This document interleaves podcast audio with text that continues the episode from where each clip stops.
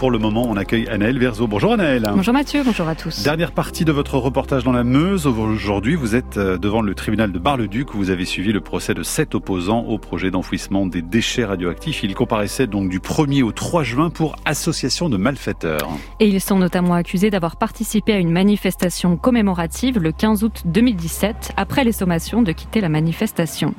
Alors les oppositions face à ce projet d'enfouissement des déchets radioactifs peuvent s'expliquer par le manque de débat public sur ce sujet pourtant fondamental. Ne s'estimant pas suffisamment considéré, certains militants utilisent des moyens parfois sur le fil, voire illégaux, pour se faire entendre. Lucien, par exemple, venu soutenir les sept militants accusés d'association de malfaiteurs à Bar-le-Duc, ce jeune anarchiste revendique ses actes, même extrêmes. Il a accepté de nous en parler, micro ouvert. Respecter la terre, nous respecter. Contre le nucléaire, résistance populaire. Alors là, tu as écrit un livre. Sachez que je n'attends rien de votre institution. Déclaration d'un ami saboteur devant la cour chargée de le juger. Voilà, c'est un procès qui euh, date de 2018. Et c'était suite à une manifestation où les grilles de l'Andra ont, été mises à terre. Et les grilles sont tombées, je me suis fait arrêter euh, parce que j'étais avec une pince et euh, les policiers ont chargé. Et donc j'ai fini en garde à vue et j'ai eu un procès. Et pendant ce procès, j'ai choisi de réaliser une défense euh, de rupture par rapport aux défenses classiques avec une, une revendication de l'acte, expliquer pourquoi je l'avais fait, quelles ont été mes motivations et aussi pourquoi en fait cette lutte qui a plus de 20 ans euh, où il y a eu en, en 2006 par exemple euh, un référendum local qui avait été demandé par une pétition à la main par 50 000 personnes qui ont signé cette pétition à la main pour demander un référendum local et ça a été ignoré par les autorités. Il y a aussi quelque chose qui m'avait énervé, c'est qu'il y a 60 millions d'euros qui sont donnés chaque année en Meuse et en Haute-Marne au département à travers le GIP, groupement d'intérêt public, et c'est de l'argent qui est donné parce que les régions, ces régions-là, vont être impactées par le projet. Et donc, euh, ce qui fait qu'il y a des salles des fêtes à Bure pour 200 habitants alors qu'il n'y a plus personne, qu'il y a de l'argent qui coule à flot, il y a plein de mairies, plein d'élus qui en profitent, et du coup, ça permet d'acheter un peu le silence. Donc il y a vraiment une, toute une euh, réflexion sur l'acceptabilité, comment faire pression aussi, par exemple au niveau des paysans. Il y a des, les terres ont été rachetées par l'Andra avec la SAFER, il y a un compromis entre les deux. Et l'Andra étant propriétaire, les redistribue dans des situations très précaires d'un an. Tous les, tous les ans, il faut le renouveler. Et c'est l'Andra qui prête aux agriculteurs. Ce qui fait que les agriculteurs qui avaient les terres avant à travers la SAFER, maintenant c'est l'Andra. Et donc ils peuvent pas s'opposer vraiment à, à l'Andra parce que sinon après l'Andra va plus vouloir leur redonner les terres. Donc c'est une manière, tout ça est très réfléchi pour finalement lisser et, euh, et qu'il y ait un minimum d'opposition. Ça fait trois jours que tu es là, toi, non? Euh, Oui, je suis resté trois jours pour soutenir. Et puis il y, a ma, il y a ma famille aussi qui est venue, il y a mes parents, c'est plutôt cool. Puis il y a plein de personnes, des anciens de la lutte. Finalement, je pense que c'est un bon moment aussi qui nous renforce. Je trouve qu'on re, on ressort avec des liens encore plus forts entre nous. T'as quel âge? Euh, 25 ans. Et je, je viens de pas très loin, j'habite à Nancy à la base. Et tes parents sont des. Quoi Ils viennent? Ah, mes parents ils viennent euh, parce qu'ils m'aiment bien. Et puis, et puis euh, petit à petit quand même, ils réfléchissent aussi. Et puis j'en discute avec eux.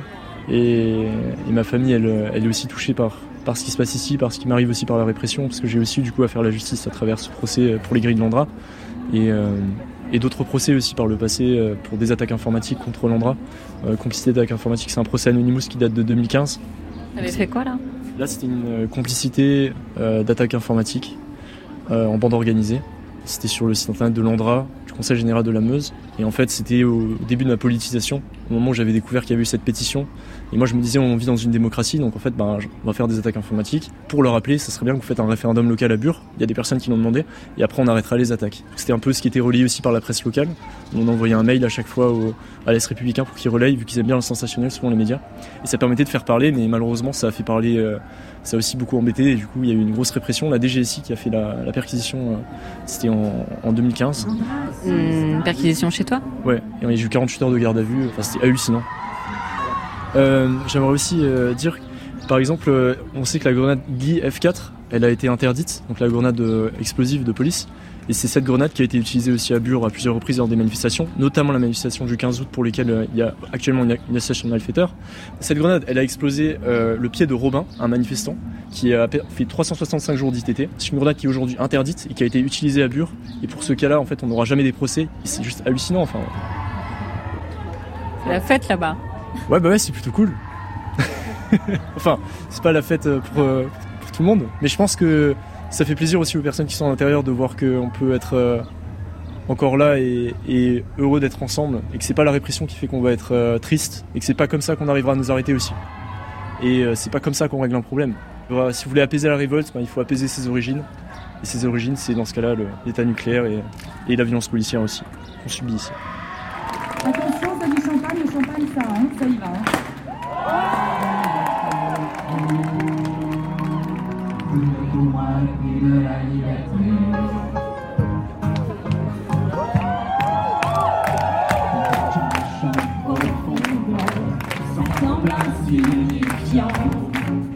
Et pourtant l'angoisse et la peur me hantent depuis longtemps. Je ne veux plus